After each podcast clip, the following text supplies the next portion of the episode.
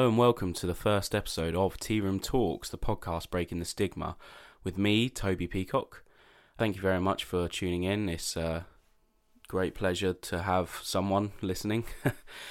this episode is really going to describe my personal story and it will describe my experiences and also what led me to this position of creating the podcast. So I'll begin with the start of my professional career. I initially started as an electrical apprentice in 2013, worked for a fairly large firm going all around the UK. Not uncommon now for a lot of construction and, well, any other industry really. Worked in NHS locations, um, solar farms, maintenance contracts, county councils, schools, and the list goes on. Obviously, learnt my skills of the trade from various people around me. Um, a lot of skills to learn, as you can imagine, a 17 year old with no real trade background. There was a lot of life lessons, a lot of trade lessons, and mainly practical skills to learn. Obviously, being an electrician, it was going to be the main skill of my craft. So I was there for four years, quit in 2017, decided to go for a, a fairly smaller domestic firm to almost learn the other side of electrical work. For me, it was time to learn the domestic sector. Hadn't really been in that area before. It was certainly a different pace of what I was used to, which I really enjoyed. Obviously, I didn't have as much travel. It was working for a local firm and a smaller firm, so really enjoyed my time there as well. And again, learnt a lot of skills. My craft changed. It was different range really of, of subjects and a different range of practical skills that I'd not yet branched across. So a challenge in itself. I like a challenge, so that was that was very good. Now working there, it was fantastic as the boss I was working with, really nice guy, really laid back, but was quite keen to you know see how we would all fare on our own projects. So a lot of the time I was managing my own time, my own projects, pushing along jobs, and you know booking in various tasks of the day. So that was fantastic, really. And I think that is what helped me realise that I wanted to try it for myself. And now I toyed with the idea for many months. Decided to take the plunge finally in late 2019. At the time, obviously didn't realise that coronavirus was right around the corner, but you know, that aside, it really did pick up and I gradually got my name out there. Yeah, you know, it was a slow couple of first months, but those months really was spent, you know, with family and weren't exactly wasted. I'd I'd really managed to develop my social media and maybe looked at what I wanted to do as a as a business and how I could be different. So, you know, when things really started picking up since, you know, I created it, it's really been about my initial customer base and since 2019, I've, I would say I've I've really learned what it is to be self-employed and run your own business. I can now see the struggles, perhaps that I didn't see before, and a, a different side to work, not in the practical sense, but in the managing schedules, managing cash flow, managing customer satisfaction, feedback, and obviously personal life entangled with that. It's, it's very easy to get caught up in a snowball of work, as it were. Now, roll on to 2022, this year, September.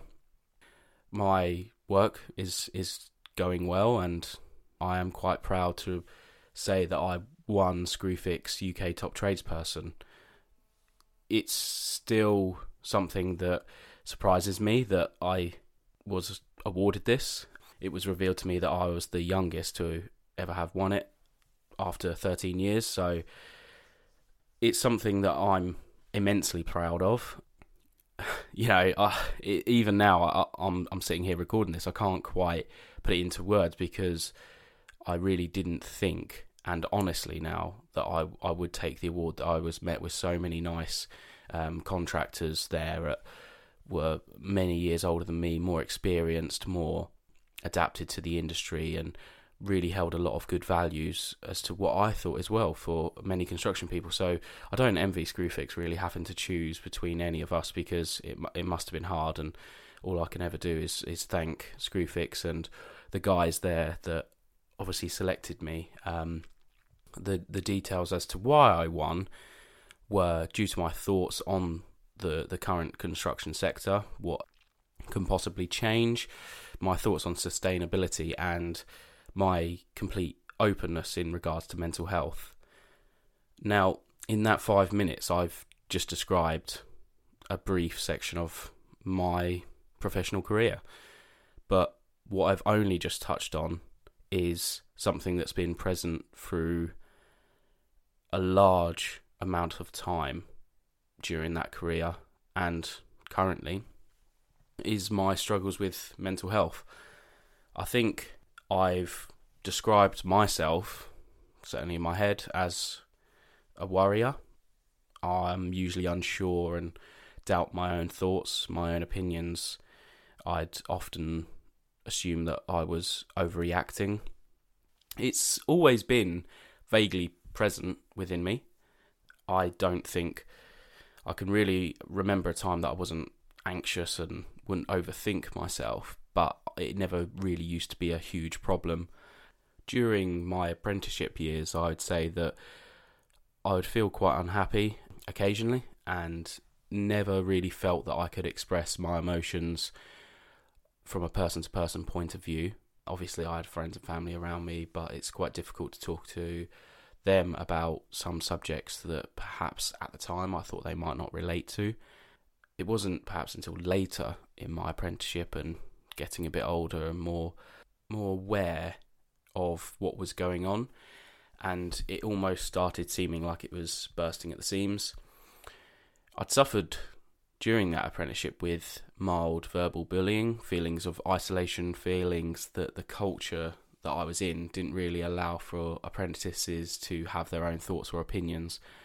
Now that's quite a common thing, and being an apprentice and going to college, it was quite a obviously common theme that other people would share that mentality or share that experience. So it's really, from my point of view, not an uncommon thing. Um, it was ultimately what forced me to quit in the end and of course move to a smaller company that entangled with my professional approach feeling that you know a change of scenery would do me some good but little did i know that these feelings these emotions would follow me quite closely. Now as i described previously i did really enjoy that company that i worked for. I was finally qualified as an electrician had new challenges. The feelings of a isolation again, racing thoughts, mounting pressure, but for no real reason, and, and doubts about myself and who I am and what I think and my own thoughts began to really crop up again. I would say that my main difficulties began in early 2019. It really was becoming a problem for me. Situations that I found the isolation, the anxiousness, the pressure, the racing thoughts would almost collaborate together. They would build in my head. They would make me obsess about the thoughts. They wouldn't necessarily go away. They would mount in way of pressure. My heart would race. My palms and me in general would get hot, I'd get sweaty, I'd get this cold feeling on my chest, I'd get this shaking feeling to my bones. I would almost not be able to hear what's going on around me. With that, I used to try and hide through my phone in my room, um, go out, listen to music, watch the TV, absolutely blaring on top volume. Now, when I look back, and I'm sure as a listener, it was quite clearly panic attack. Now, I didn't realise that at the time. I'd never really been educated on that, never knew how to deal with it personally. So it was something that I'd assumed from myself was caused by me and, and only caused by me. There was no external influences that decided that this is why I felt this way. It was just me overreacting.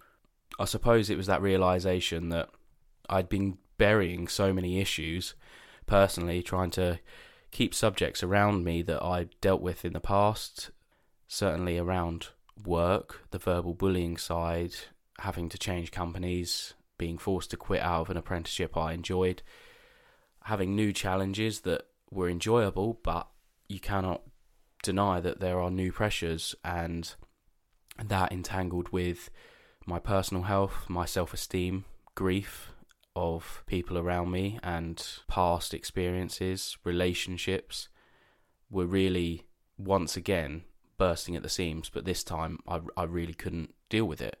It really came to a head right near my birthday. I think it was one or two days prior to my birthday in 2019, where with the help of my dad, I finally went to a GP and got professional help. It was a bit of a unmasking experience. I was diagnosed at the time with mild depression with anxiety tendencies. The experience wasn't great. It it felt quite embarrassing, it felt humiliating, it felt upsetting. I didn't quite know how to take the news initially.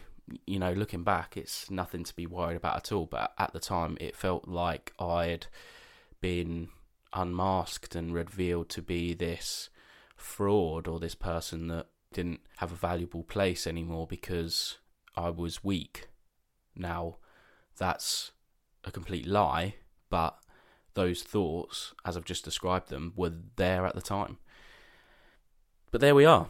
Here I am. I still deal with it. Things get better, you know. I personally don't feel that it'll ever escape me and I don't think that's a problem. In a in a strange sort of way, I don't want it to escape me because I, I think it helps keep me in check of what I feel happy with, and I think it helped me channel another side to me that I didn't realize that I really needed to take care of, which was my mental health. And I think it's just helped me try to channel it better. And after winning Screwfix UK Top Tradesperson, with their initial reaction to my thoughts and my openness about mental health, honestly, it, it really took me by surprise of how keen they were to, to talk about this and look at my story. And, you know, from my opinion, construction lacks huge amounts of understanding and support around mental health. But, however, it's not just construction, it really is in most industries. It's everywhere, it's in all industries and, and all backgrounds. And I think that's really what inspired me to to begin this because along with everyone that I aim to talk to. I want to raise awareness, I want to educate people, and I want to help anyone that I can with their struggles and, and with themselves. If they have problems that they they might be able to listen to this podcast and, and, and find some issues or some subjects and topics and questions or advice that really might help them along the way. Now, that is pretty much where I got the idea from, and I'd like to end this by offering. Um, if you would like to get in touch to respond to any topics we talk about over the many episodes we will have, or to share a story about yourself, to get involved, potentially feature in this podcast, please do get in touch via our email at hello at tearoomtalks.co.uk.